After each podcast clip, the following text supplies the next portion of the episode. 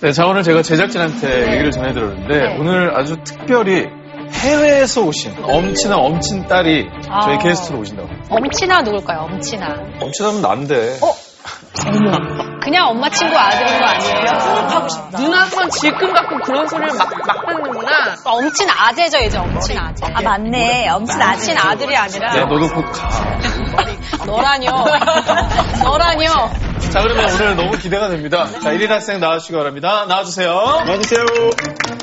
엄친아 엄친 딸 누굴까요? 안녕하세요. 어, 저는 미국 에서 셀티고에서 한 3일 전에 왔거든요. 한국 코미디언 희경입니다. 안녕하세요. 네, 안녕하세요. bonjour. 차이나는 클래스에서 두 번째로 인사드리는 팔령입니다. 반갑습니다.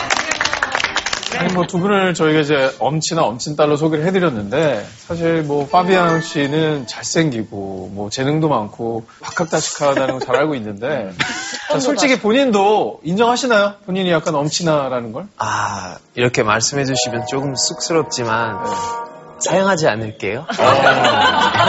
방송도 잘하시네요. 희영 씨는 네. 좀 본인이 엄친 딸이라는 거를 좀 증명할 수 있는 아, 시간을 제 입으로요? 네, 가지셨으면 좋겠어요. 자랑질을 언제부터 시작을 해야 될지 모르겠는데, 전 중학교 때 정교학생 회장, 고등학교 때 정교학생 회장, 제 경희대에 입학을 해서 2학년 때 과, 과대표, 2학년 때 부학생 회장, 3학년 때는 단과대학 학생 회장. 뭐 국회의원 하실 거세요?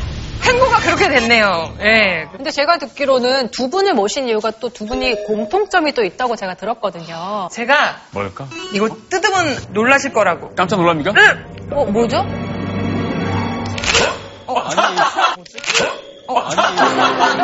우와, 깜짝 놀랐다. 우와.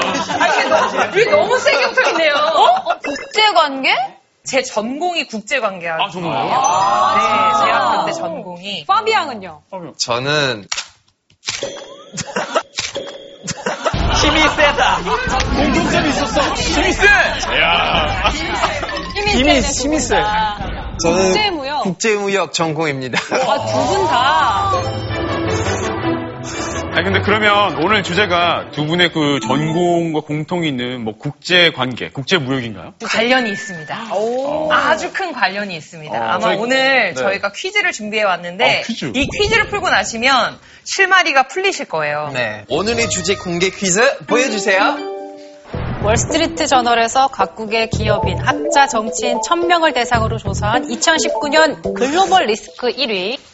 글로벌 리스크? 글로벌 리스크 1위를 맞춰주시는 거예요. 뭐 북한 리스크 아닌가? 북한? 북한 리스크. 또 우리한테는 중요한데 또 국제적인 아니 문제들이 많아요. 핵을 뭐 국제적으로 쏘지 뭐 국내적으로 쏘니? 그렇지. 그렇지. 아, 죄송해요. 그렇지. 핵을 뭐 환경 문제도 되게 국제적이지 않나요? 온난화 미세먼지 이런 거. 근데 지금 많이 주시긴 했는데 아직 안 나왔어요. 글로벌 경제 위기. 어, 약간 약간 약간, 한 발짝 네. 들어왔어요. 지금 한 발짝 들어왔어요. 경제, 경제? 경제? 그러면 뭐 중국하고 약간 그런 문제가 아니에요? 오, 비슷해지고 들어왔어요. 지금 들어왔어요. 들어왔어? 자 요즘에 들어왔어? 헤드라인을 장식하고 있는 게 미중 관세. 어? 이런 거 무역 분쟁. 엄친아.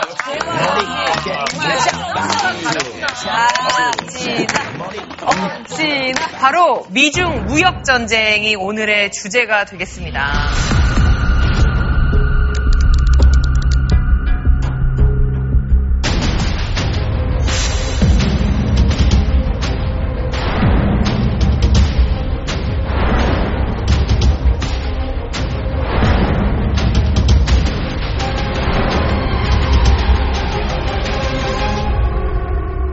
오늘 이 문제에 대한 명쾌한 분석을 해주실 선생님 모셔볼까요? 선생님!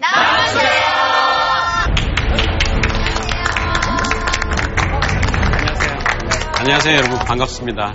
저는 여러분이 관심을 가지고 있는 세계 최대 경제대국 1등하고 2등이 전쟁을 하는 무역전쟁에 대해서 현재와 미래를 이야기하는 이화여자대학의 최명입니다. 반갑습니다.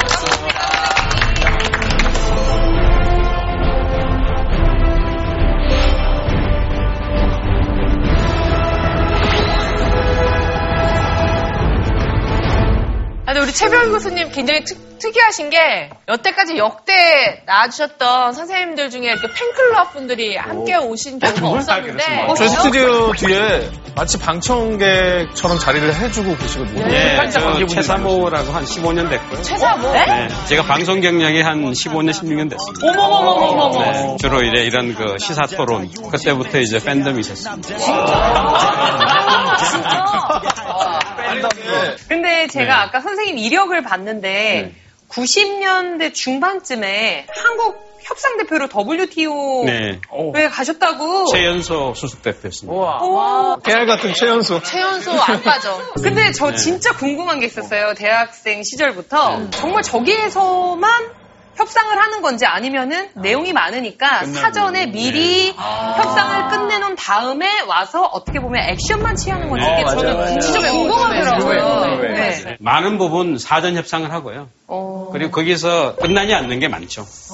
그러니까 사전 협상을 통해서 줄일 수 있는 것은 줄이고, 그 실제 협상장에서는 나머지 부분을 가지고 정말 치열한 협상을 합니다. 선생님 근데 네. 요즘에 무역 전쟁이라는 말이 정말 이슈로 핫하잖아요. 네. 근데 단어만 들으면 느낌적인 느낌으로 뭔지는 알겠는데요. 대체 아, 정확히 어떤 건지 맞아. 모르겠어요. 느낌적으로 아세요? 네, 느낌적으로. 대부분 느낌적으로 모른다는 아니, 지금 거. 보통 무역은 네. 좀 우리가 좀, 좀 좋은 의도를 가지고 서로 하는 거잖아요. 전쟁이니까 무역을 하면서 서로 되게 안 좋은 의도를 가지고 하는 것 같다는 느낌이 들거든요. 아, 그렇죠. 보통 이제 무역이라는 것은 사실 서로 뭐 윈윈 하는 거잖아요. 그리고 사실 국제 무역이라는 것이 인류가 생긴 이래 뭐 지금까지 우리를 사실 더 번성하게 만들고 어, 나라마다 할 수 없는 것을 하- 하게 만들고 이런 정말 윈윈인데 이게 사실은 그 정상적으로 흘러가야 되는데 전쟁을 한다는 게 도대체 무엇인가? 무역을 전쟁을 한다는 것은 이것은 굉장히 비정상적인 상황이다. 그리고 무슨 의도가 있다.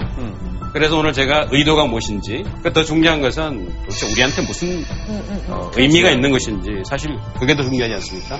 그런 이야기를 같이 한번 해보겠습니다. 그러니까 진짜로 오늘 방송 보시는 분들도 무역 전쟁 우리가 왜 들어야 돼 하시는 분도 계시겠지만 다른 나라들의 무역 전쟁이 우리한테 어떤 영향을 끼치니까 저희가 알아야 되는 거죠. 네, 그것도 이제 미중 간의 전쟁이니까, 그죠? 우리 맨날 세월 등 터지잖아요. 우리 더 이상 등 터지지 않고. 그 정도로 이 미중 무역 전쟁이라는 것이 강 건너 불구경이 아니고 우리한테는 어떻게 보면은 어, 생존을 결정하는 조건이다. 이런 메시지를 사실 저는 전하고 싶습니다. 네. 개인적으로 되게 궁금한 게 미중 무역 전쟁 유럽에서는 이 전쟁을 어떻게 바라볼지가 좀 궁금해요. 프랑스 같은 경우에는 우리는 관광객들이 많이 오잖아요. 그래서 약간 프랑스는 약간 바라보면서 약간 웃고 있는 상황이에요. 왜냐하면 그 미국에 가던 그 중국인 관광객들이 이제 프랑스로 이제 지금도 많은 더 발길을 많아졌어요. 네, 많아지고 있어요. 프랑스 입장은 좀 더 싸웠으면 좋겠다 약간 어, 네. 우리는 사실 유럽은 이제 가운데 입장이잖아요. 저희는 뭐 지리적으로도 그렇고. 네. 라고 생각하면 착각이라는 걸 제가 말씀드립니다. 네. 파비안이 그렇게 생각하면은 어, 너무 단견. 네. 그러니까 이제 내일 벌어질 일을 모른다는 거죠. 지금은 많은 관광객이 오지만 중국 경제가 막 흔들리기 시작하면은 그 사람들이 비행기 타고 파리까지 오지 않죠. 루브로 이제 관광객 팍팍 떨어집니다. 미중 무역 전쟁이 굉장히 오랫동안 지속이 된다고 하면은 중국의 경제 성장률이 거의 반토막이 난다는 거죠. 그런 식으로 영향이 이제 곧 온다는 거죠. 강의 전에 좀 섣부른 질문일 수도 있는데 이 G20 정상회담이 예. 방송 전에 결과가 아직 안 나왔기 때문에 네. 어떻게 될지 많은 분들이 궁금해하시긴 해요. 네. 선생님이 지금 뭐 시작 전에 일단 예측을 딱 예측 예측 네. 네. 예, 제가 팬들도 많지만 또 쪽집게 슬슬 지겨워지려고 그런다. 이제 미중 미중 무역 전쟁이 되면서 다섯 번의 중요한 고비가 있었는데 다섯 번마다 제가 결과적으로 다 맞췄거든요. 이번에 맞추면 이제 여섯 번째 6대 빵이 되는 그런 상황인데 기록 한번 세워보시죠, 선생님. 여섯 개 맞으면 로또야. 어. G20이 여러분 말씀하신 대로 오사카에서 6월 말에 벌어지죠. 저는 이것을 희망 고문이라고 생각합니다. 딜은 없습니다. 네. 딜이 되더라도 그것은 페이크입니다. 뭐예요? 그러니까 페이크, 봉합, 가짜. 아주 부분적인 딜이 있는 거죠. 그리고 딜이 있다 하더라도 내년 미국 대통령 선거에서 트럼프는 중국이 약속을 깼다 그러고 또다시 전쟁을 할 겁니다. 왜냐하면 미중 무역 전쟁은 단순히 무역 전쟁이 아니고요. 이 두 나라가 21세기에 누가 1등이 되느냐 패권을 다투는 경쟁이고 따라서 무역 전쟁은 어떻게 보면 곁가지라는 거죠. 자, 과연 선생님의 예상이 적중할지 기대해 보면서 오늘 본격적인 강연 부탁드리겠습니다. 네. 너무 재밌을 것 같아요. 먼저 재밌는 이야기를 한번 예, 시작을 해보겠습니다. 혹시 이 사진을 어, 보신 분이 있나요? 유명한 따님이시잖아요. 예, 이게 어떤 상황인가 하면요. 여기 있는 분은 중국을 대표하는 세계 최고의 통신회사 하웨이의 부회장이고 최고 재무 담당자예요. 그러니까 CFO라고 하는 건데 이 사람이 갑자기 이제 언론에 막 대대적으로 포커스가 된 이유는 작년 12월 1일 날 밴쿠버 공항에서 입국하다가 체포가 됐습니다. 어? 뭐, 왜요? 그왜 체포가 됐을까요? 뭐 나쁜 짓을 했나요? 뭐 마약이라도 전혀 전혀 그런 거 아니죠. 오로지 화웨이의 부회장이라고 하는 이유 때문에 체포가 됐는데 네? 무역 전쟁인 것 같지만은 기술 패권을 가지고 다투는 거고 화웨이가 우리가 알고 있는 지금 5G 기술의 최첨단에 있죠. 그래서 그것 때문에 이제 5G 화웨이를 견제를 하고 있는데 화웨이는 어떻게 보면은 중국을 대표하는 통신 기업인 동시에 미국을 따라잡을 뿐만 아니라 압도하는 중국의 미래를 나타내는 자부심 같은 거죠. 근데 미국은 이미 2012년에 화웨이는 중국 공산당이 뒤에서 조종을 하고 있다는 심정을 굳혔어요. 그리고 나서 계속해서 조사를 해보니까 미국이 지금 이란 제재를 하고 있잖아요. 제재하고 있는 이란에 물건을 모르게 팔았다는 게 이유가 돼가지고 이 사람이 그 과정을 주도했다는 이야기가 나오고 그래서 체포영장을 발부를 했어요. 사실은 캐나다 당국이 체포를 했지만 최종 목적지는 미국으로 송환되는 겁니다. 역사적인 그런 걸로 보면은 왜 딸을 볼모로 잡잖아요. 아. 음, 그 협상을 조금 더 유리한 위치에서 진행을 하기 위해서 네. 이것도 그런 거에 좀 일환으로 봐도 되는 건가요? 역시 이제 국제관계학을 전공한 학생다운 그 그런 날카로운 관찰이죠. 그래서 현재는 어떻게 돼 있냐면 이 사람이 보석이 됐고요. 보석금이 무려 85. Oh my God. 그리고 이제 전자팔찌로서 어디를 가는지를 감시하고 있고요. 그 행동 반경이 밴쿠버 시내 한정이 돼 있어요. 그런데 제가 주목한 건 뭐냐면 화웨이의 2인자가 체포된 그 시점이 공교롭게도 미중 무역 전쟁이 진행이 되다가 잠시 이제 휴전을 모색하자고 하는 그 회담이 지구의 반대편, 밴쿠버가 북쪽이면 반대편에 있는 아르헨티나 부에노스아이레스에서 미중이 만났는데 왼쪽에 시진핑 주석 굉장히 심각한 표정이죠. 네. 장난이죠. 아니, 단단히 털이, 털이 단단히 났어, 지금. 한 대 치기 전에 저런 표정 나오거든? 한 대 치기 전에 저래, 사람이 표정이. 이 두 사람이 야 우리 지금 그 전쟁하지 말고 전쟁 잠시 휴전하고 뭔가 좀 타협점을 모색해 보자 하고 그 이야기를 하는 그 시점에 체포가 됐다는 거거든요. 이껏 깨무실만 하네요. 군사작전처럼 성동격서. 그러니까 여기는 회담하고 저기는 체포하고. 예. 그래서 어떤 이야기가 나왔냐면 미국과 중국이 전 세계에서 가장 큰 두개 나라가 서로 치고받는데 And I think at some point we are going to.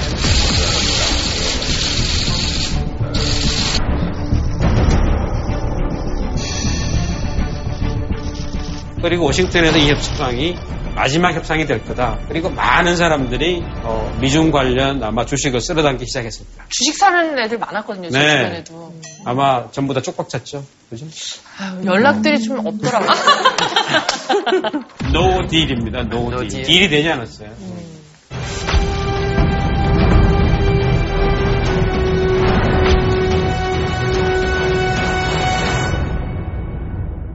그런데 이 협상을 보세요, 여러분. 기념 촬영을 합니다. 양국 국기를 세워놓고 기념 촬영하는 무역 협상 전 본 적이 없어요. 아, 그래요? 선생님은 저러고 사진 안 찍으셨죠? 아, 사진이 어디 있습니까? 같이 밥도 안 먹는데요. 뒤풀이 안 하나요? 뒤풀이요? 뒤풀이 하면서 마음을 조금씩 이렇게 녹일 수 있잖아요. 아니, 협상장이 얼마나 팽팽한가 하면 마음에 안 들면 연필을 던져. 진짜요? 아유, 그건 너무 무례하다. 아 그럴 때일수록 회식이 더 필요한 거 아닙니까? 저기 가장 오른쪽에 있는 막 이런 포즈를 하는 USTR의 대빵이라고 하는 라이트하이저. 일본하고 협상을 하면서 마음에 안 드니까 이 협상 문서를 가지고 종이 비행기를 만들어서 일본 향해서 던져. 사실이에요. 이건 신문에 보도된 겁니다. 그렇게 팽팽한 가운데 종이 비행기 던지고 이러면 싸우지 않나요? 멱살 잡고? 자, 거기서 이제 싸우면 지는 거죠. 냉정을 잃어버리니까. 그 런데 여기서 놀라운 것은 중국 협상단이 미국에 오면 협상이 끝나고 나서 트럼프 대통령을 면담을 해요. 또 미국 대표단은 중국에 가서 끝나고 나서 시진핑 주석을 또 면담을 합니다. 네. 그러니까 이거 보면은 이게 무역 협상인 동시에 서로가 힘겨루기를 한다는 것을 보여준다. 모든 무역 협상은 대부분 실무자가 총괄하고요. 결정적인 순간에 대통령까지 갑니다. 근데 미중 무역 전쟁은 처음부터 끝까지 이 두 지도자의 자존심 싸움이에요. 그러니까 국가의 미래를 건 싸움이에요. 그러다 보니까 이 사람들은 적절하게 언론에 노출이 돼야 돼. 그리고 내가 상황을 컨트롤하고 있다는 걸 보여줘야 됩니다. 그래서 단순히 실무자끼리 미국 물건 뭐 많이 사고 중국 시장 개방하면은 상 찍어 될것 같은데 그게 아니라는 거죠.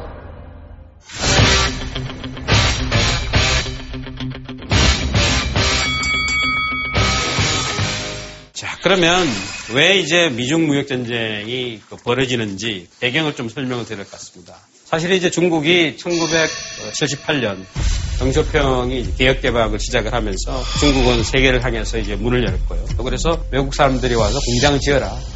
그리고 기계도 가지고 와라. 부품도 가지고 와라. 우리는 땅하고 노동력을 제공하겠다. 그리고 미국이 사실 가장 중요한 시장인데 이 둘이 40년 동안 중국은 세계의 공장이 됐고 미국은 기꺼이 시장이 되었죠. 그래서 미국 입장에서는 싼 중국 제품을 많이 사면 살수록 소비자 물가가 떨어지고 제조업을 하지 않고 부가가치가 높은 서비스업이나 금융이나 이런 걸 할 수 있으니까 누이 좋고 매부 좋고 중국 입장에서는 우리가 발전할 수 있는 기회를 가져줬고 이 둘이 이제 되게 맞물려 있는 그런 관계인데 이런 중국하고 미국하고 이제 경제 공동체라고 이제 이야기하는 게 쉬울 것 같은데요. 이런 관계가 앞으로는 해체가 되려고 한다는 것이 미중 무역 전쟁의 본질이라고 저는 생각이 듭니다.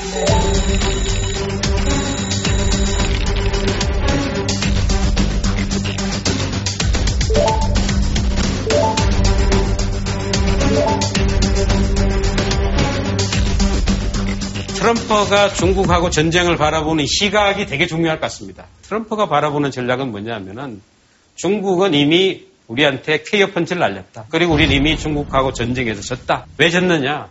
내 앞에 정치인들이 너무나 무능해서 오바마 8년 무능했고 부시 8년 무능했고 다 이 적폐들이다.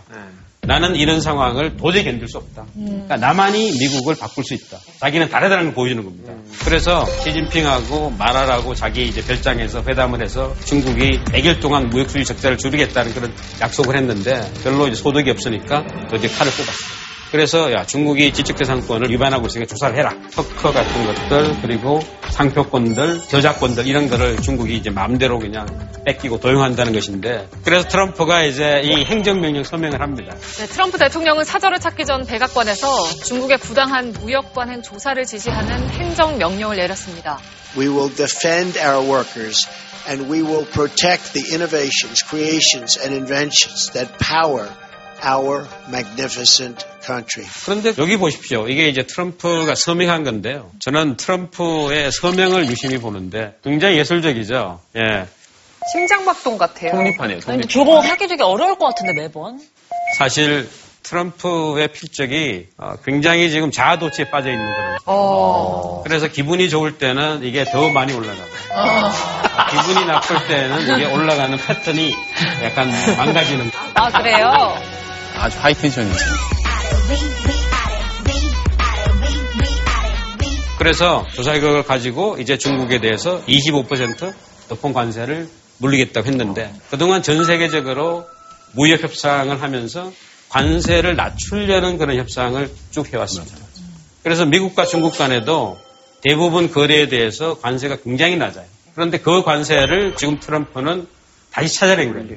야, 이거를 가지고 이 중국을 좀 후려치면은 중국이 아, 놀라가지고 아, 형님 왜 그러십니까? 좀 봐주세요. 이렇게 할 거라고 생각합니다. 그래서 관세를 무기화를 하고 있는 것이 지금 미중 무역 전쟁의 첫 번째 양상이다 이렇게 말씀을 드리겠습니다.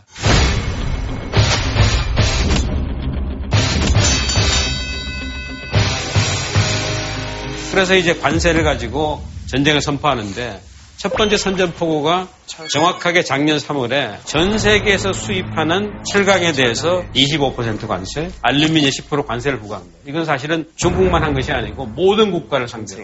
그런데 그 이유가 궁금하지 않습니까? 국가 안보에 위협을 준다는 이유. 그런데 이게 말이 됩니까? 왜냐하면 지금은 평상시잖아요. 무역 확장법이라고 이야기하는 미국이 1962년 동서 냉전 시대 때 만든 법이 있어요.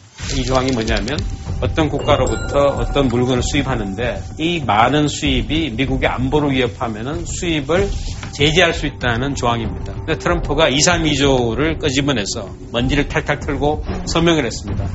전 세계로부터 철강 수입이 미국의 안보를 위협하고 있다. 거기에는 중국, 일본, 한국 뭐 모든 나라 들어갔는데 그런데 중국이 어떻게 했을까요? 같이 중국. 올렸을 것 같아요. 그렇죠. 여기서 중국의 진짜 어, 캐릭터가 나타나는 거죠. 네가 한 대 때려, 나도 한 대 때려. 그런데 중국은 놀라운 것이 미국이 한 만큼 합니다. 그것보다 더 세게 하지 않은 거예요. 그러니까 네가 했으니까 나 똑같이 해주겠다. 그런데 중국은 여기에 대해서 같이 대응하는 모습도 보이지만 이게 전쟁으로 가면은 불리하다고 생각을 하는 거죠. 왜냐? 중국이 미국에 수출하는 금액이 거의 5천억 달러. 그런데 미국이 중국에 수출하는 것은 그 절반도 안 돼. 3분의 1 수준. 1,500억. 그러니까 서로 관세를 높이면 이게 벽을 쌓는데 누가 더 유리한가요? 미국이 미국이 유리하죠. 높은 벽을 쌓으면 유리하다고 생각하니까. 그래서 당연히 협상을 하자고. 그래서 그 많은 무역 소지를 우리가 줄여줄 테니까 어떻게 좀 안 되겠니? 시진핑이 낸 카드가 형님 우리 천억 달러 좀 사면 안 되겠습니까? 트럼프가 택도 없어. 야, 좀더 올려 2천억. 결렬됐습니다. 그래서 지금 미국하고 중국 사이에 관세 폭탄을 서로를 향해서 날리는 금색이 초유의 사태가 지금 벌어진 겁니다.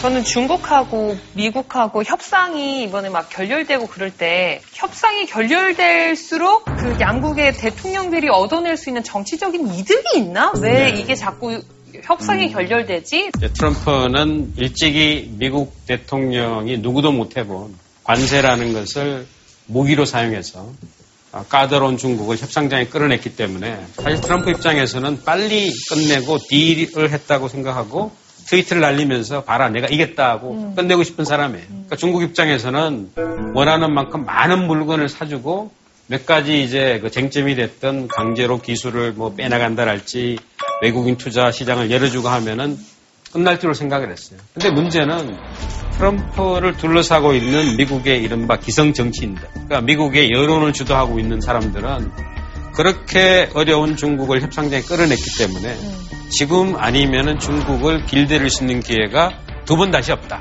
왜냐하면 중국이 경제적으로도 막강해졌고 또 군사적으로도 치고 올라오고 과학기술도 엄청나게 발전하고 있기 때문에 이번 기회가 어떻게 보면 우리가 할 수 있는 마지막 기회라서 그렇게 쉽게 끝내면 안 된다. 이 두 개가 갈등하고 있는 거죠. 시진핑도 마찬가지입니다. 시진핑이 1기 5년이 지나고 나서 2기가 시작이 될 때 공산당이 단체로 어떤 걸 채택했냐면 임기 제한 없다고 철폐했습니다. 원하면 시진핑은 두 번뿐만이 아니라 세 번, 네 번, 다섯 번. 할 수 있다. 그래서 진짜 시 황제가 될 수도 있다. 그게 가능해졌는데 제대로 정치를 하고 있다는 평가를 받아야 가능할 거잖아. 근데 가장 중요한 시련대가 지금 미국하고 붙었는데 너무나 허망하게 모든 걸 다 양보하는 그런 모습을 보인다? 그러면 아무리 강한 시황제라고 할지라도 마구 흔들리겠죠. 사실 그러면서 중간에 미국의 정권이 바뀌면 네. 변수가 되겠네요. 사람들이 이런 질문을 던집니다. 정치의 이단아인 트럼프가 아니고 만약에 힐러리가 대통령이 됐으면 중국 때리기가 과연 있을까? 당연히 던져볼 만한 질문이죠. 네. 저는 힐러리가 됐으면 더 하면 더 했지 덜 하지 않을까. 그래요? 근데 힐러리는 대선 후보로 나서기 전에 미국의 외교부 장관이 국무장관이 됐습니다. 오바마 대통령과 호흡을 맞추면서 힐러리가 했던 최고의 작품이 중국 견제예요.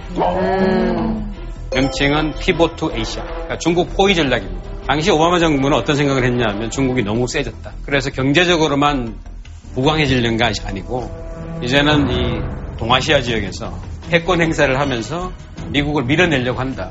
이런 데 대해서 중국이 이제는 자기가 노골적으로 야욕을 드러내고 있는 것을 우리는 견제해야 되겠다. 그 정책을 주도한 사람이에요. 그렇기 때문에 힐러리가 됐으면은 중국 대륙이 분명히 있을 거예요.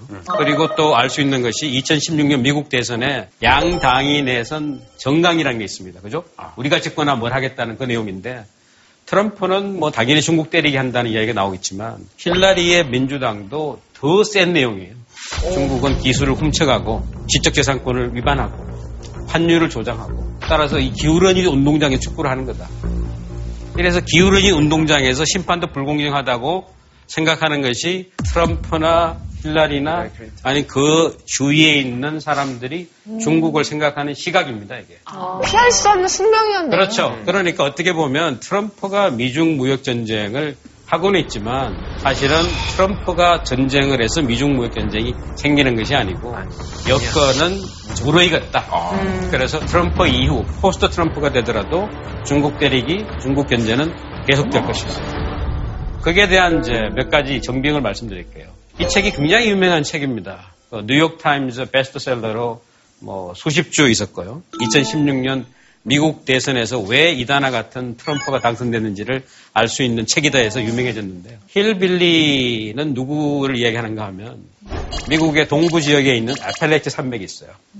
거기에 옛날부터 탄광, 석탄 이런 걸 캐고 철강 산업이 있던 그 지역이죠. 어떻게 보면은 1900년대 미국이 세계 최고의 경제국으로 부상하는 제조업이 번성했던 그 지역. 근데 지금은 쇠락했어요. 왜냐? 철강, 석탄, 뭐 자동차 이런 것들을 다른 나라가 더 잘 만들기 때문에. 네. 그래서 이 지역에 있는 사람들이 갖고 있는 느낌이 뭐냐면 아, 우리가 일으킨 미국이고 우리가 이민 1세대고 우리가 주인인 같은데 우리는 왜 밀리지? 우리를 어렵게 하는데 도대체 누구지? 이런 이야기를 담은 게 이제 힐빌리의 노래인데 사실 2016년 미국 대선이 진행되는 과정에서 트럼프의 승리를 예견한 주류 언론은 1도 없었습니다. 뉴욕 타임즈도 아니고 워싱턴 포스트도 아니고 CNN도 아니고 아무 데도 아니에요. 폭스뉴스도 아니고. 박스뉴스도 트럼프가 이긴다고 이기면 좋다고 생각했지만 이긴다고 감히 이야기를 못했죠. 왜냐하면 여기 지금 보이는 게 붉은색이 트럼프가 갖고 간 주입니다. 파란색이 힐러리가 갖고 간 거예요. 미국은 전통적으로 선거 전략이 딱 정해져 있습니다. 저기 지금 파란색으로 표시된 미국 동북부 여기는 공화당은 선거에서 해볼 필요가 없어요. 무조건 민주당입니다. 그리고 서쪽에 있는 캘리포니아부터 오레곤, 워싱턴까지 저쪽에 있는 것도 최근 수십 년 동안은 완전히 민주당이 됐어요. 일단 미국 남부, 텍사스 이런데 다 그냥 공화당이에요. 민주당 가봤자 소용없습니다. 그럼 당락을 결정하는 게 어디냐? 바로 요 지역이죠. 그러니까 요걸 잡냐에 따라서 이쪽 당으로 가느냐, 이쪽 당 swing state죠. 근데 요 지역이 되게 특성이 묘한 것이 아까 말씀드린 힐빌리의 노래의 무대가 된 애팔래치아 산맥 서쪽에 있는 미국의 공업지대. 전통적으로 이 지역을 이기지 못하면 대통령 될수 있는 길이 하나도 없었습니다. 그리고 당연히 힐러리가 이긴다고 생각했어요. 근데 놀랍게도 트럼프가 이 지역을 석권을 한 거예요. 그럼 트럼프가 뭐 잘났어? 연설을 잘했어? 아니죠. 트럼프의 메시지는 이런 겁니다. 이 지역에 가서 여러분 일상이 얼마나 공공하십니까? 여러분의 일상 이렇게 만든 것은 지금까지 이 나라를 잘못 이끈 전임 대통령입니다. 말도 안 되는 중국하고 자유무역을 해서 여러분이 지금 일자리를 뺏고 있습니다. 그러니까 갑자기 그 사람들한테 이 흰색의 옷을 입은 메시아가 나타나는 거예요. 할렐루야. 자, 그러면 왜, 왜 이 사람들이 트럼프의 진짜 어, 열광했느냐 이것을 알려주는 굉장히 유명한 또 연구 결과가 있습니다. 예, 코끼리 곡선이라고 이야기하는 건데요. 오, 진짜 코끼리가. 예, 코끼리가 이제 그려지죠. 그죠? 자, 이건 무슨 이야기냐 하면은 거기 X축은 1988년 그러니까 동서냉전이 거의 끝날 때 그때부터 지난 20년 동안 전 세계에 있는 모든 사람을 가장 잘 사는 사람부터 가장 잘 못 사는 사람까지 줄을 쭉 세운 거예요. 가장 왼쪽에 있는 5라고 쓴 숫자 이게 지구에서 끝에서 5등입니다. 그러니까 가장 오른쪽으로 가서 95는 앞에서 5등이에요. 이 사람들이 20년 동안 물가를 감안해서 실질적으로 소득이 얼마나 늘어나를 추적을 한 거예요. 여기 15를 한번 보시죠. 15. 그러니까 지구상에서 15번째로 이제 못 사는 사람들. 이 사람들은 숫자가 위로 쭉 보면 60이죠. 네. 20년 동안 실질 소득이 60% 늘었다는 거죠. 그래서 세계화가 모든 사람한테 기회로 작용했으면 노란 점이 다 위에 있겠죠. 근데 이게 이제 코끼리 커브잖아요. 요 위로 갈수록 개도국에서 선진국, 그리고 선진국에서 서민층. 이 사람들은 지난 20년 동안 실질 소득이 제자리 걸음이죠. 거의 0이죠, 0. 그런데 여기서 놀라운 것은 미국에 잘 나가는 사람들, 가장 오른쪽 보십시오. 코끼리가 비스켓을 들어오는 것처럼 뒤죽 솟아 있죠. 그 사람들은 엄청나게 잘 살았고 중국이나 인도에 있는 사람들은 여러분을 초월해 갔어요. 이 분노의 메시지가 통한 거예요. 그래서 이 사람들이 트럼프를 찍은 사람들인데 그러다 보니까 트럼프는 당연히 재선을 노리죠. 그러면 재선의 비결이 뭡니까? Buy American, hire American. Buy America 미국 제품을 사라는 거예요. 근데 누구한테 그럽니까? 미국 사람한테? 아니죠. 외국을 향해서 선전포고하는 거예요. 그리고 hire America 미국 노동자를 고용하라. 그래서 이게 트럼프의 가장 중요한 정책이 됐습니다. 진짜 생각해보니까 어느 순간부터 다 made in China지 made in America 제품이 거의 생각이 안 나는 거예요. 네. made in America 하면 옛날에 American Apparel이라는 의류 브랜드 하나 아, 있었거든요. 맞아요. 맞아, 맞아. 그거 하나 생각나. 아, 맞아. 그마저도 없어졌어 지금. 그것도 혹시 중국에서 만들어졌을 수도 있어요. 바로 그겁니다. 그래서 지금 미국에서는 학자들이 차이나 쇼크라는 단어를 쓰고 있어요. 1980년대 일본의 기세가 엄청나서 저희가 이제 미국만 유학 갈 때는 일본 세상이 되는 줄 알았어요. 그래서 자유의 신상이 기모노를 입고 있는 그런 사진이 막 나오고 켄터키 프라이 치킨인데 엔하로 막 도배돼 있고 이런 사진들이 오고 일본의 이제 자본들이 와서 미국의 대표적인 빌딩을 다 사고 야구장을 사고 뭐 골프코스를 사고 막 그랬거든요. 근데 지금 이제 중국의 기세는 그 정도를 뛰어넘는다는 거죠. 왜냐? 지금 이제 미국의 제조업 일자리인데요. 트럼프는 제조업 일자리를 원하잖아요. 21세기가 시작되는 그때까지는 저 푸른색 곡선이 한 1,500만에서 1,700만 정도로 왔다 갔다 했어요. 갑자기 21세기 들어오면서 뚝 떨어져서 현재는 1,200만이. 그러니까 500만 개 일자리가 공중으로 사라진 거예요. 이게 도대체 어떻게 됐을까? 근데 거기에 대한 이 해답을 주는 것이 오른쪽에 있는 그림이라고 사람들이 생각하는 거예요. 요거는 미국하고 중국이 하고 있는 무역의 거래인데요. 파란색으로 표시된 것이 미국에서 중국으로 수출입니다. 미국이 군뱅이 걸음으로 수출을 증가시키면 중국은 공룡이 나는 숫자로 수출을 증가시킵니다. 그래서 그 차이가 빨간색으로 표시된 겁니다. 바로 이런 상황 때문에 왼쪽에 있는 일자리 숫자가 제조업 일자리 숫자가 500만 개 사라진 것이 아닐까 하는 의문부호가 막 달리기 시작합니다. 그래서 이런 문제를 연구한 사람들이 있는데 이제 MIT에 아주 유명한 학자가 있습니다. 데이빗 오터라는 사람. 뭐냐면 사라진 제조업 일자리 500만 개의 4분의 1은 중국 책임. 4분의 1. 근데 이게 또 중요한 게 있습니다. 4분의 3은 도대체 누구냐? 당연히 그런 질문도 있게 4분의 3은. 기계. 기계. 기계, 기계 때문이에요. 자동화. 그렇죠. 그러면 기계를 원망해야 되지. 중국을 원망하면 안 되잖아. 세 배의 열정으로 기계를 원망해야 되잖아. 여기 학자가 근데. 기계 원망합니까? 이게 자동화 때문에 이 문제가 더 많이 좌지우지되는 거면 중국을 이렇게 때리는 것보다 이 자동화에 대해서 어떻게 일자리나 어떤 자원이 분배를 해야 될지를 고민하는 게 더 시대에 맞는 거 아닌가요? 왜냐하면 자동화라는 것은 거스를 수 없는. 아, 그러면 일자리는 계속 줄어들 텐데 어떡합니까? 네. 그거 뭐. 정치인 되셔야 될 것 같고요. 네, 그런 식으로 생각하면. 아, 아니에요? 왜냐하면 그렇다고 정부가 나서 자동화하지만 할 수 있습니까? 자동화의 추세를 늦추기는 어렵기 때문에 대신 할 수 있는 중국 때리기를 하는 겁니다. 분노를 이렇게 옮기려고. 그리고 중국 때리기는 돈이 되는 거잖아요. 그 표가 되는 거죠. 표가 되죠. 같이 모여서 기계를 때려야 될 그런, 그런 시대가 있었죠. 그런 시대가. 각자 서로를 때리고 있는 네, 산업혁명 초기에 그런 시대가 네. 있었죠. 러다이트. 러다이트. 아. 근데 어떻게 됐습니까? 실패했죠. 할 수가 없죠.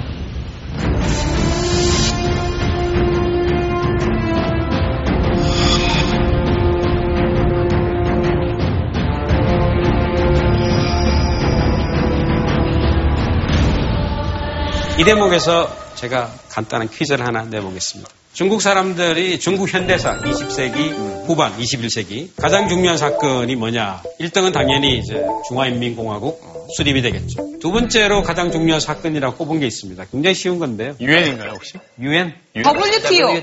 WTO. 네, WTO. World Trade Organization. 선생님 잠깐 여기서 또 우리 무역 전공자분들이 계시니까 아하. WTO가 뭐 하는 곳인지 네. 우리 파비앙 씨가 좀 간략하게 좀 설명을. 좀 부탁드립니다. WTO가 일단 World Trade Organization이라는 어, 세계 무역 기구예요. 그 예전에 JATT, General 네. Agreement on Tariff and Trade. 이라는 것을 이제 흡수하고 동합해서 세계 무역 질서를 이제 세우고 그리고 룰 만드는 뭐 그런 국제 무역 기구예요. 맞나요? 네, 훌륭합니다. 아, 역시. 아, 졸업 역시 석사. 자기는 그런데 WTO에 가입을 하는 거하고 가입을 하지 않는 것 차이를 제가 야구를 가지고 좀 말씀드릴게요. 야구공. 네. 중국에서 만든 야구공이 미국에 수출하려면은 관세를 내야 되겠죠. 수입 관세. 그죠? 야구공을 수입하는 미국은 한국 공에 대해서는 WTO 회원국이기 때문에 WTO에서 합의한 낮은 관세를 물리면 돼요. 아. 1%, 2%. 그죠? 중국이 WTO에 가입하지 않으면 근데 중국 공이니까 뭐 그냥 마음대로요. 1000%. 아, 놀라시는군요. 1000% 가능합니다. 이게 제한이 없어요. 따라서 중국 입장에서는 WTO에 반드시 가입해야 돼요. 싼 물건을 만들어냈는데 관세라는 것 때문에 가격이 막 부풀려지는 거잖아요. 네. 따라서 이제 가입을 해야 되는데 결정적으로 피를 지고 있는 나라가 미국 이죠. 그렇죠. 그러니까 여러분이 의사 결정을 할 때 합의가 있어야 되는데 이 가운데 가장 힘센 사람이 내가 싫다 그러면 합의가 없는 거잖아요. 어렵다. 그러니까 그 힘센 나라가 미국. 공정하지 않다. 근데 이렇게 커질지 모르고 허가를 해준 거였어요? 그런 논란이 많았죠. 그래서 미국 내에서 중국을 WTO에 가입하는 것이 좋으냐 나쁘냐는 논쟁이 치열했습니다.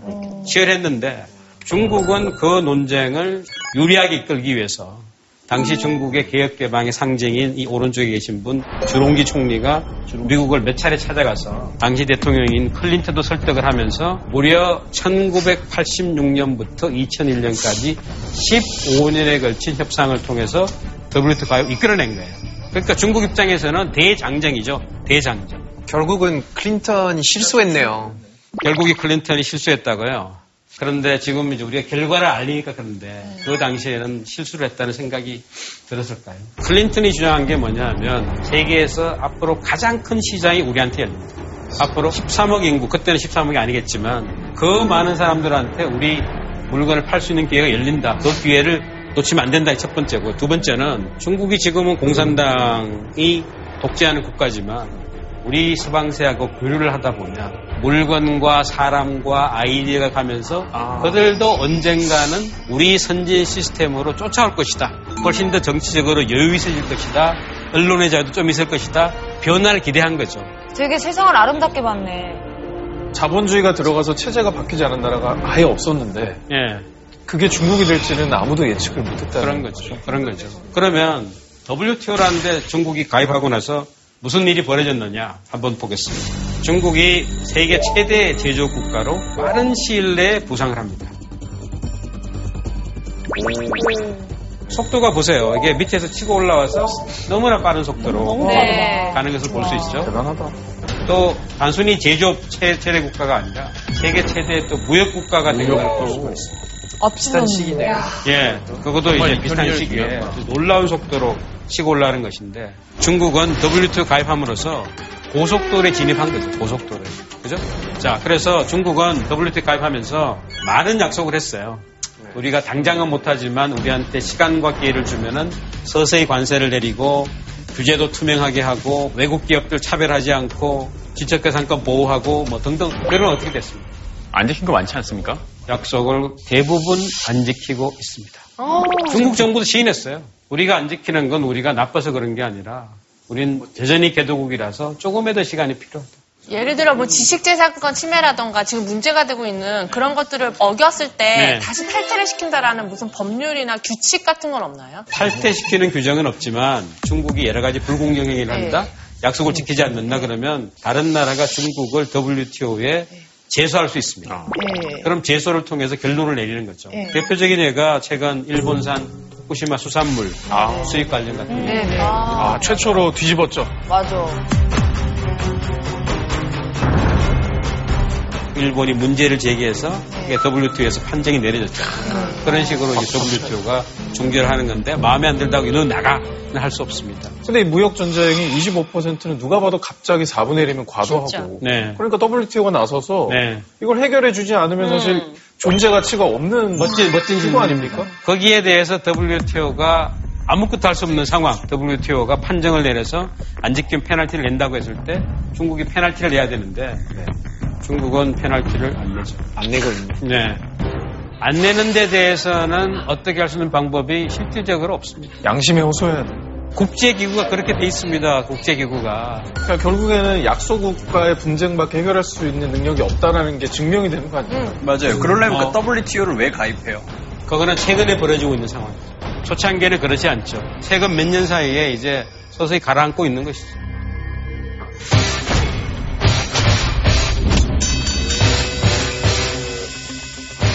지금 미중 무역 전쟁에 이제 가장 핵으로 떠오른 것이 기술 패권입니다. 기술이란 건 우리가 편히 설수 있는 것인데 이게 왜 패권이냐? 기술을 갖고 기술을 통제하는 국가가 앞으로 21세기의 최고의 군사적으로 막강한 국가가 된다는 게 이게 패권의 핵심입니다. 네. 사실 우리가 알고 있는 중국이 여러분 뭐 20년 전에 10년 전에 짝퉁 뭐 싸구려 지재권의 반 이런 중국은 없습니다 이제 중국은 기술적으로 여러분이 생각하는 것 이상으로 특정 분야에 있어서는 굉장히 앞서갔어요. 대표적인 예가 드론입니다 드론. 드론. 여러분 드론 날려 보셨어요? 드론? 어, 저도 이거 가지고 있어요. 가지고 있어요? DJI 드론. 네, DJI 드론, 그죠? 네. DJI 드론은 세계 드론 시장의 시장 점유율 70%. 70명 그러니까 10대, 10대 드론 가운데 7대는 이게 DJI 드론이에요. 그러니까 놀라운 것은 지금까지 중국은 어떤 식으로 세계 시장에 도전했냐면 누군가 이미 만들어낸 거를 싸고 빠르게. 가격 대비 성능 좋게. 그렇죠. 더 싸고 빠르고 좋은 품질로 그러니까 따라잡기를 했는데 DJI 드론처럼 미지의 분야에 중국이 최고인 그런 분야가 막 나오는 거예요. 이게 놀라운 거죠. 중국의 이와 같은 이 기술 분야의 상승을 상징하는 것이 선전인데 여러분 선전 가보신 분 계시죠? 선전. 네, 선전. 언제 가보셨나요? 7년 전에 7년 전. 네. 그때는 심천이라는 곳이 그냥 제조 공장이었어요. 근데 이제 지금은 완전히 실리콘밸리처럼 네. 바뀌었어요. 네, 선전은 덩쇼평이 40년 전에 기업 개방을 할 때 완전히 어촌 지역이에요. 거기를 공업지대로 만들기 위해서 외국인 투자 개방한 지역입니다. 그러다가 지금 10년 사이에는 중국의 사실은 아시아의 실리콘밸리라고 할 만큼 여러분이 예를 들어서 어떤 IT 제품을 가지고 가면 거기서 한, 한 시간 내, 두 시간 내 만들 수 있는 기술력을 갖고 있습니다. 그 뒤집어서 이야기하면 아이디어만 있으면 저기서는 물건을 만들어낼 수 있는 그 정도의 기술력을 가지고 있는. 따라서 이 선전이라는 지역이 이제는 중국에서 IT의 메카가 됐고 생활 수준도 엄청나게 높아져서 1인당 소득 수준이 5만 불이죠. 그러니까 중국 내의 선진국이죠. 이 사람들이 지금 현대 중국의 새로운 상승을 이끌고 있는데 그 가운데는 군사적으로 위협할 수 있는 여러 가지 기술들이 있기 때문에 미국이 본격적으로 견제를 하고 있는 거죠. 그래서 중국이 이런 계획을 그냥 단순히 기업들한테 맡겨두는 게 아닙니다. 공산당의 중국 정부의 체계적인 청사진이 있어요. 그게 뭐 너무나 잘 알려진 Made in China 2025. 중국 제조 2025라고 이야기하는 중국의 제조 혁신 발전 전략이에요. 아니 지난번 저희 반도체 수업 때 배웠는데요. 네. 저것 때문에 우리나라의 그런 반도체 수출도 되게 줄어들고 있다고 들었거든요. 중국 제조 2025는 뭘 하려고 하는가 하면 그러니까 시진핑 정부가 들어서고 나서 어떤 꿈을 꿨냐 하면 이제 우리는 더 이상 싸구려 짝퉁 이런 걸로 덩치만 커지는 걸 원치 않아. 우리는 강국이 돼야 되겠다. 그 기술이 핵심이다. 근데 기술이 너무나 격차가 많이 나니까 아직 서방 세계 한국, 일본, 독일 이런 데 의존하고 있으니까 우리 기술 자생력을 길러야 되겠다. 10개 분야를 전략적으로 선택했습니다. 거기에 말씀하신 반도체가 포함이 됐어요. 그럼 뭘 하느냐? 앞으로 10년 후 2025년까지 중국산의 점유율을 파격적으로 높이겠다. 반도체 같으면 2015년에 중국산 점유율이 10%도 되지 않았습니다. 아마 그 그때 강의하신 분이 숫자를 말씀해 주셨겠죠? 기억이 안 나시나요? 혹시? 저요? 예, 시장 점유율. 제가 그날 수업을 들었니네요. 네, 그럼요. 그냥 빠졌던 필기 것 되게 같은데? 열심히 했어요. 시작부터 끝까지 다 계셨어요. 질문도 제일 많이 하고. 나 그날 조퇴했던 것 같은데 아파가지고 첫 번째 시작점은 누구인가요? 두 개 다 하면 안 되는 거예요? 가만히 있을 것 같지 않은데요. 누가 발명을 한 거죠? 우리 정부에서도 많은 기술 발전에 도움을 줬네요. 네, 그렇습니다. 네. 그러면 생각해보세요, 여러분. 10년이란 기간이 짧은 기간은 아니지만, 그렇다고 그렇게 긴 기간도 아닌데, 거기에 경쟁도 시작 안 하고 산업도 없는 중국이 반도체 갑자기. 그런 것부터 시작해서 10년 사이에 그런 강대국을 제치고 10, 70% 시장 점유율 기록한다? 아니, 아? 중국은 지적재산권 같은 것도 다 무시하고 네. 베끼기도 많이 하고. 그러니까 지금 정상적인 방법으로 안 한다는 거잖아요. 반칙. 네, 네. 정상적인 방법 물론 하죠. 엄청난 R&D 투자를 하고 인력을 뽑는데 중국이 이런 계획을 발표하는 순간 전 세계 모든 국가 긴장하죠. 쟤들 의도가 뭐야? 근데 민간 기업은 경영권을 사면 인수를 할 수 있잖아요. 네. 근데 그런 방식으로 회사들을 인수해가지고 그렇죠. 이렇게 점유율을 높이. 그래서 중국이 이때부터 미국에 몰려옵니다. 중국 자본. 중국 자본이 몰려와요. 몰려와서 회사를 마구 사는 거예요. 인수합병. 그러니까 미국이 그때부터 적색 경보령을 울리는 거죠. 특히 반도체, 군사적으로 이용될 수 있는 가능성이 높은 것에 대해서는 하나씩 하나씩 이미 오바마 정부 때부터 이것을 차단을 하고 있어요. 근데 민간 기업이 돈 받고 팔겠다는데 그걸 어떤 수로 차단을 시키죠? 바로 국가안보, 국가안보, 국가안보에 위해가 된다는 논리로 정부가 긴급 개입을 합니다. 그리고 그런 이제 조항이 있는 것이죠. 1990년부터 최근까지 지난 20 몇 년간 미국과 중국 사이에 벌어지고 있는 투자를 본 건데요. 푸른색은 미국으로부터 중국의 투자입니다. 그죠? 근데 중국으로부터 미국 투자는 뭐 최근까지 뜸했어요. 그러다 어느 순간 그게 수직 상승하죠. 네. 이 돈이 다 어디로 오는 걸까요? 회사 인수하러 오는 거예요, 회사 인수. 그러니까 작전 계획을 딱 세운 겁니다. 작전 계획의 지휘자는 공산당이에요. 그리고 중앙정부가 갖고 있는 막강한 국영기업을 통해서 돈을 빌려주고 그 돈을 가지고 중국 투자자라는 사람들이 사냥감을 사는 거예요. 결국 중국 공산당이 자기 돈 이제 국가의 돈을 꺼내서 이제 막 사는 거랑 비슷한 거네요. 그렇죠. 그래도 팔겠다고 하는 것은 자유의지고 또 거기에 많은 주주들이 있는 것인데 이것이 단순히 무슨 어, 사고 팔고 먹고 사는 그런 문제가 아니고 결국 우리한테 보맹으로 다가와서 우리의 안보를 위협할 수도 모른다 그런 생각이 딱 미치면은 정부가 어떤 정상적인 정부도 그것은 규제하고 차단할 수가 있는 것이죠. 그런데 또 다른 중국이 기술을 획득하는 방식은 중국에 들어오는 외국인 투자 기업입니다. 중국은 어떤 식을 주장하는가 하면 공장을 짓는데 우리 시장에 가서 이를 물건 팔려고 하니까 기술 내놔. 기술 내놔. 서방 입장에서는 우리 입장에서는 기술을 강탈해 가는 거지만 중국 입장에서는 야, 네가 우리 시장에서 물건 팔려고 하는데 네 뭐 좀 해줘야지. 공정해야 되는 거 아니야? 시장 줄 테니 기술 내. 이 교환으로 생각하는 거예요. 그래서 중국은 지재권을 침해한다고 자기가 생각하지 않습니다. 왜냐하면 지구상의 최초의 지재권을 침해한 것은 중국이 아니고 서방 세계라는 거죠. 우리가 종이 만들고 화약 만들고 했는데 이들 그냥 쓴다는 거죠. 근데 놀라운 것은 지금 벌어지고 있는 건더 심각한 거죠. 그게 뭐냐 하면은 화웨이에 아직 확실한 확정은 없지만 백도가 있다. 이제 백도우라는 게 이제 뭐냐면 이제 스파이 칩 같은 거 심어서 원하면 언제든지 감청하고 도청을 할 수 있다는 거거든요. 그래서 화웨이 전화기로 전화하면 시진핑도 같이 듣는다 그러던데. 아, 그렇게 할 일이 없으신가요? 아, 용주 씨 전화기를요? 어, 화웨이 전화기를 써서 전화를 하면 중국이 미국의 기업에 들어가서 전산망에 침투해서 정보를 빼내가요. 그리고 중국 기업한테 그 정보를 다시 되돌려줍니다. 입찰 같은 거를 유리하게 만들기 위해서. 아니면은 영업 비밀을 갖다 주기 위해서. 이런 것까지 사이버 보안 문제죠. 아니, 그거 범죄잖아요. 범죄 행위죠.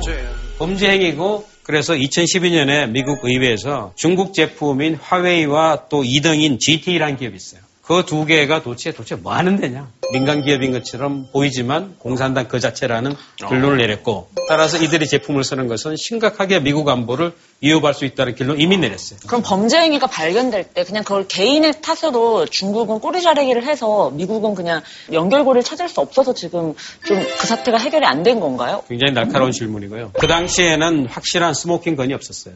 심증. 그러다가 최근에 여기저기서 그런 일이 벌어집니다. 최근에 폴란드에서 화웨이가 고용한 직원이 무슨 기밀을 내탐하는 네. 걸로 체포되고 2015년 중국 해커가 의료보험사를 해킹했고 그리고 우주항공국 나사를 해킹했고 나사를 해킹한 거하고 최근에 달 뒷면에 우주선 보낸 거 관련 있을까요? 중국은 지금 우주 정거장도 만들 수 있는 네. 정도의 수준은 됐잖아요. 그렇죠. 그러니까 지금 서방 세계가 바짝 긴장하고 있는 것이 4G에서 5G로 가는 이 과정에서 4G의 중국이 어떻게 했느냐? 중국은 건너뛰어버린 거 아닙니까? 아무 아무것도 없어요. 그냥 이 기술을 가지고 사용하는 국가인데 말하자면은 화웨이가 완전히 초고속 점프를 한 거죠 기술 수준이. 네. 근데 많은 사람들이 이게 정상적으로 가능했겠느냐? 중국은 원천 기술도 없는데 어, 뭔가 빼내간 같은데 어떻게 이걸 만들어? 지금 막 의혹이 하고 쌓이고 있는 것이죠. 그래서 미국은 이미 몇 년 전부터 화웨이와 GT 제품을 정부 기관에는 못 쓰게 만들었고요. 그리고 최근에 트럼프가 행정명령을 발동해서 실질적으로 화웨이와 GT의 제품을 민간이 쓰는 것도 막는 상황까지 갔고 여기에 더 나가서 유럽을 돌아다니면서 영국에게 독일에게 프랑스에게 당신들도 화웨이 제품을 쓰면은 우리하고 정보 교류가 어렵다고 지금 이야기합니다. 일본에 가서도 그러고 호주에 가서도 그러고 뉴질랜드 가서 그러고 그러니까 반화웨이 동맹을 지금 결성하려고 합니다.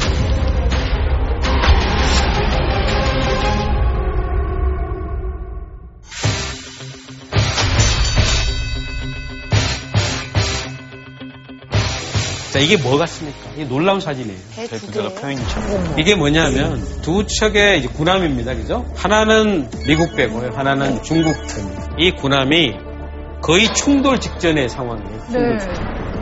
이게 작년에 남중국해에서 벌어진 거예요. 남중국 해가 여러분 중국 남쪽에 네. 그리고 그 주위에 필리핀, 베트남 이렇게 있는 그런 딱 복잡한 고지역을 통과하는 게 남중국 해인데 여기가 지금 국제적으로 분쟁 지역이에요. 왜 분쟁 지역이냐? 중국이 어느 순간 남중국해는 우리 바다라고 주장합니다. 그래서 2013년에 필리핀 정부가 이해 당사자로서 국제 중재 재판소에 중국을 제소를 했어요.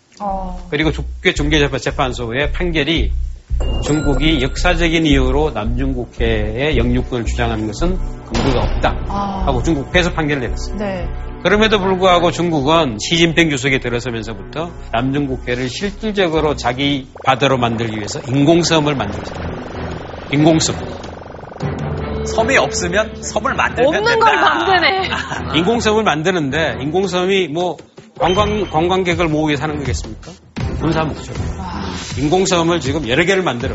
거기에 활주로가 만들어지고 군함을 접안할 수 있는 그런 장치가 만들어지고 따라서 세월이 지나면 군대가 주둔하겠죠. 그럼 앞으로 이제 시간이 많이 흘러서 이 사태를 아무도 막지 못하면 이런 일이 올 겁니다. 중국이 길목을 딱 지키면서 통과하는 한국 배, 일본 배 다 검역하는 거 통과 통과로 내라. 아니, 거기에 너 그렇게 속이 뻔히 네. 보이는 목적인데 우린 알고서도 당할 수밖에 없는 겁니까? 그게 지금 중국의 놀라운 기세죠.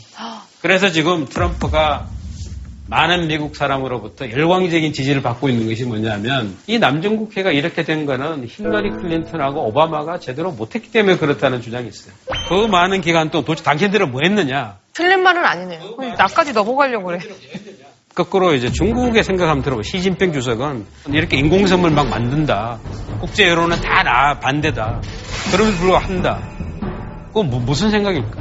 이렇게 하는 것이 나는 서방으로부터 막 비난을 받지만 14억 인민들은 나를 열광적으로 지지한다.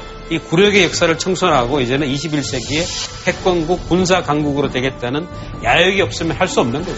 약간 걔는 지져도 열차는 간다 그거 아니에요? 어, 그렇네요. 그래서 오바마가 할 수 있는 방법이 있었어요. 첫 번째는 폭격을 하는 겁니다. 폭격. 전쟁하는 거 아니야? 근데 이런 반응 보이잖아. 이거 오바마가 한 반응이에요. 전쟁하는 거 아니에요?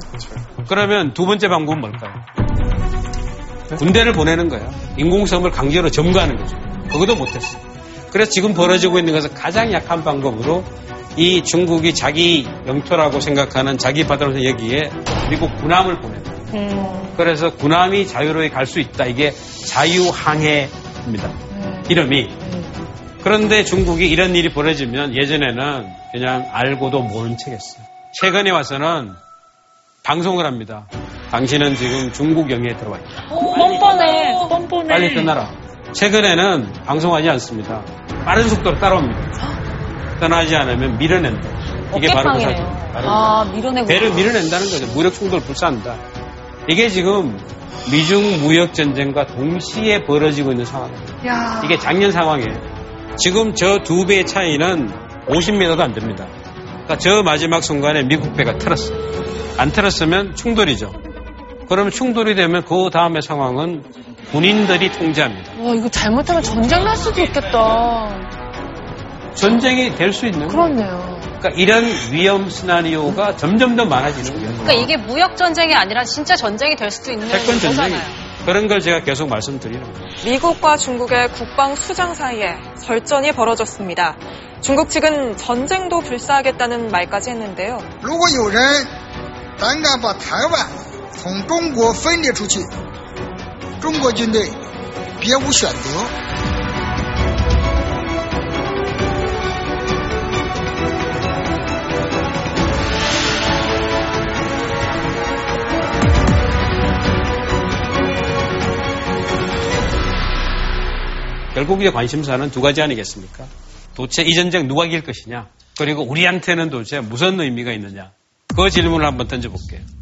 어? 선생님, 네. 승자가 있을 것 같습니다. 네. 누구, 누구? 의외로 어. 승자는 베트남이 될 것 같아요. 베트남?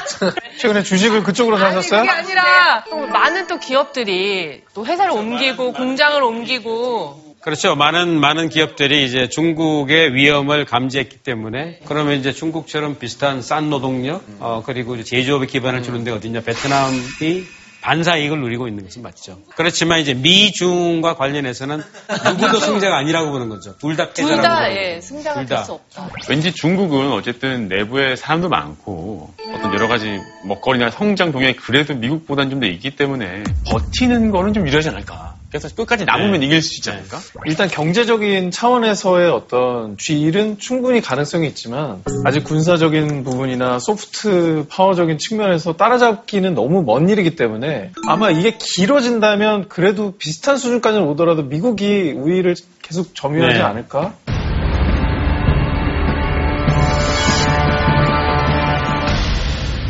이건 정말 어떻게 보면 21세기의 판도를 좌우할 수 있는 질문이고요. 어, 여러분이 만약에 저한테 물어본다면 네, 예측왕의 의견이 너무 궁금합니다. 네, 궁금하죠. 네. 네. 어, 여러분이 만약에 저한테 물어본다면 네, 예측왕의 의견이 너무 궁금합니다. 네, 궁금하죠. 네. 네. 지금 되게 중요한 것은 이 전쟁이 시작이 됐을 때 높은 관세를 올리면 누가 가장 먼저 피해를 봅니까? 미국의 소비자들. 소비자들, 아, 그리고 사업하는 사람들. 기회가 막 막히잖아요. 그래서 우리 생각으로는 상식적으로는 다수의 미국의 기업하는 사람들이 이것을 반대할 거다 생각했어요. 그런데 여론은 오히려 중국 때려야 된다. 우리 당장 손해봐도 좋으니까 이 기회에 확실하게 중국의 이 불공정 게임, 기울어진 운동장, 불평하게 하지 않고 저 나쁜 심판 쫓아내지 않으면 안 된다는 생각으로 지금, 지금 당장의 고통 감수하겠다는 거죠. 그러면 이제 중국이 그렇게 호락호락하게 질 것이냐? 중국은 이번 무역 전쟁을 통해서 확실히 깨달은 게 있습니다. 우리가 대국이지만 강국은 아직 아니구나. 가령 화웨이를 통제를 하면 사실 중국은 상당히 어려워질 수 있어요. 왜냐? 화웨이가 세계 최고의 통신 장비를 만들어내기 위해서 핵심 부품 기술 어디서 옵니까? 미국에서 오는 거예요. 그래서 미국이 그 핵심 기술이나 부품을 차단을 해버리면 화웨이는 자력으로 아니면은 다른 나라를 통해서 그 기술을 받든지 하는 그런 기로에 서는데 그게 가능하지 않으면은 중국은 이제 여기서 꼬꾸라지는 거예요. 그래서 지금 중국이 하고 있는 것은 당장 이제 싸움을 붙어 보니까 아 우리가 지금 너무나 부족하다. 잠재 가능성은 있지만 우리 시간이 필요하다. 지금은 약한데 벌써 싸움이 생각보다 빨리 벌어진 거예요. 어떻게 해야 돼? 시간을 버려야지. 조금 더. 시간을 버려야지. 그래서 중국은 지금 마오 때부터 사용하던 장개석의 국민당하고 전쟁을 하던 그 방식. 숫자적으로, 물량적으로, 압도적으로 부족한 상황에서 공산당이 살아남은 방식 가운데 하나가 지구죠. 아. 깊게 참호를 파고 견딜 수 없는 것을 견디고 끝까지 가보자는 거죠. 그래서 트럼프의 임기가 끝나더라도 그러니까 단임으로 끝나든 8년으로 끝나든 간에 무역 전쟁은 패권 전쟁이기 때문에 어, 어느 한쪽이 완전히 쓰러지기까지는 21세기를 관통하는 전쟁이 될 거라는 거고요. 그래서 오사카 G20 정상회담에서 악수하고 좋은 얼굴로 합의가 있다고 한들 그 합의가 얼마나 오래 갈 것인지에 대해서는 똑똑한 여러분이 당연히 이거는 아닐 것이라는 분입니다.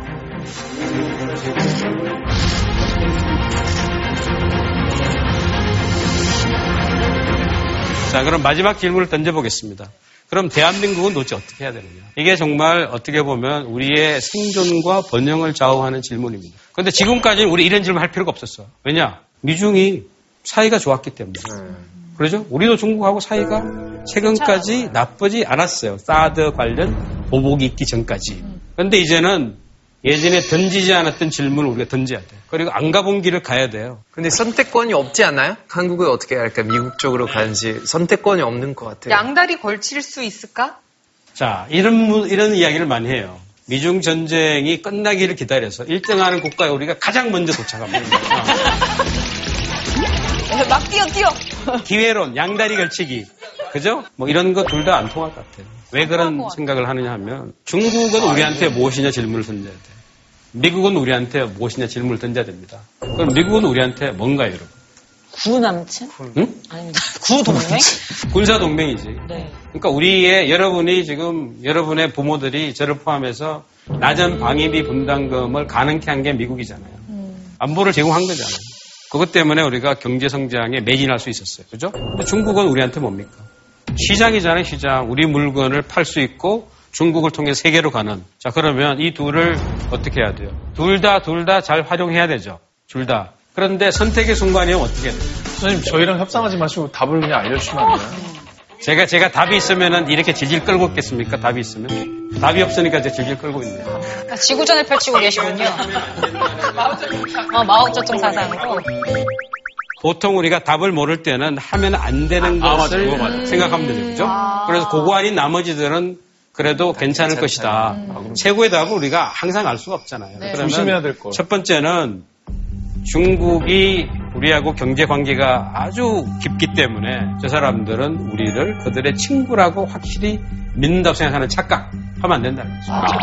왜냐하면 사드 보복이 적나라하게 보여줬어요. 네. 아직 끝나지 않았습니다. 그럼 중국은 대한민국 어떻게 보느냐? 어, 얘들은 그냥 우리가 거칠게 굴면은 우리 위세에 능률해서 못하는구나. 중국에 비친 우리 이미지를 바꾸지 않으면 중국한테 이리 휘둘리고 저리 휘둘리는 거죠. 그럼 어떻게 해야 되느냐?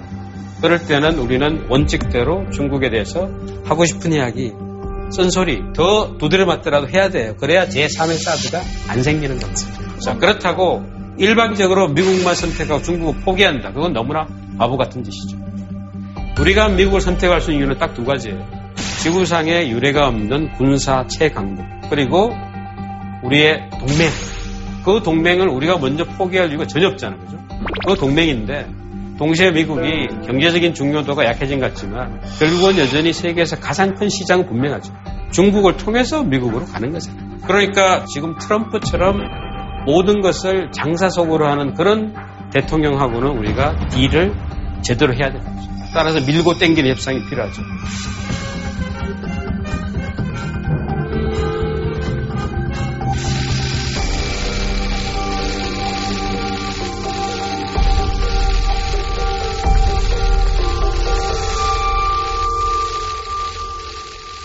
오늘 시간을 통해서 생소한 주제가 아니고 우리의 생존과 번영을 좌우하는 문제라고 느껴졌기를 바라고 그럼 이제 미래는 여러분의 몫이죠.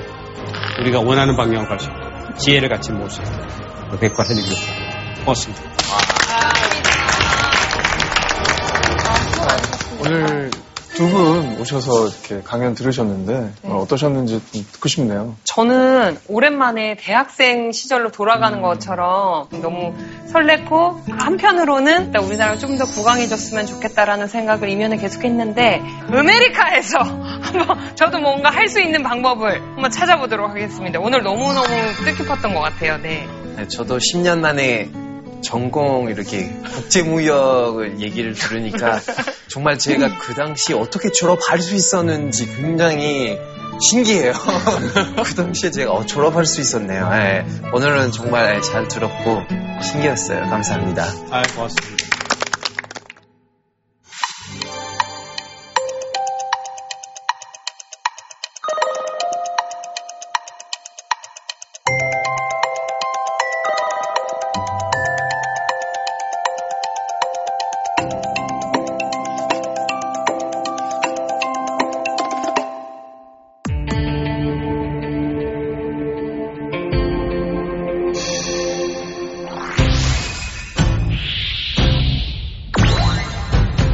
숲에 잘 오셨습니다. 숲에서 여러 가지를 한번 체험하고 배워보게 여러분들을 모셨습니다. 와, 너무 좋다. 되게 개운해지다, 몸이. 숲이 살아있다는 느낌이 들어. 숲이 주는 긍정적인 효과, 녹색 심리학. 우와, 여기야, 여기. 이건 찍어야 해. 진짜 멋있다. 얘흙 먹어요. 나무가 문화 발전의 숨은 공로자다. 눈물이 날 것 같지. 햇살에 반짝거리는 나무 잎사귀 하나를 가지고도 우리는 행복해질 수 있다. 숲으로 오세요!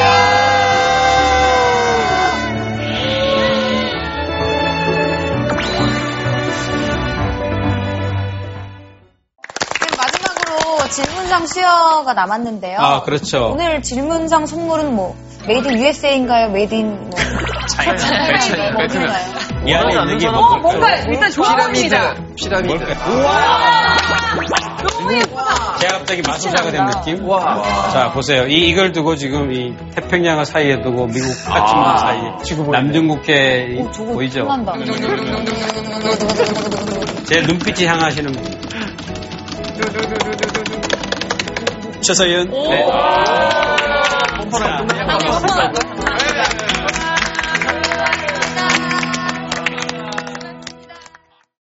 JTBC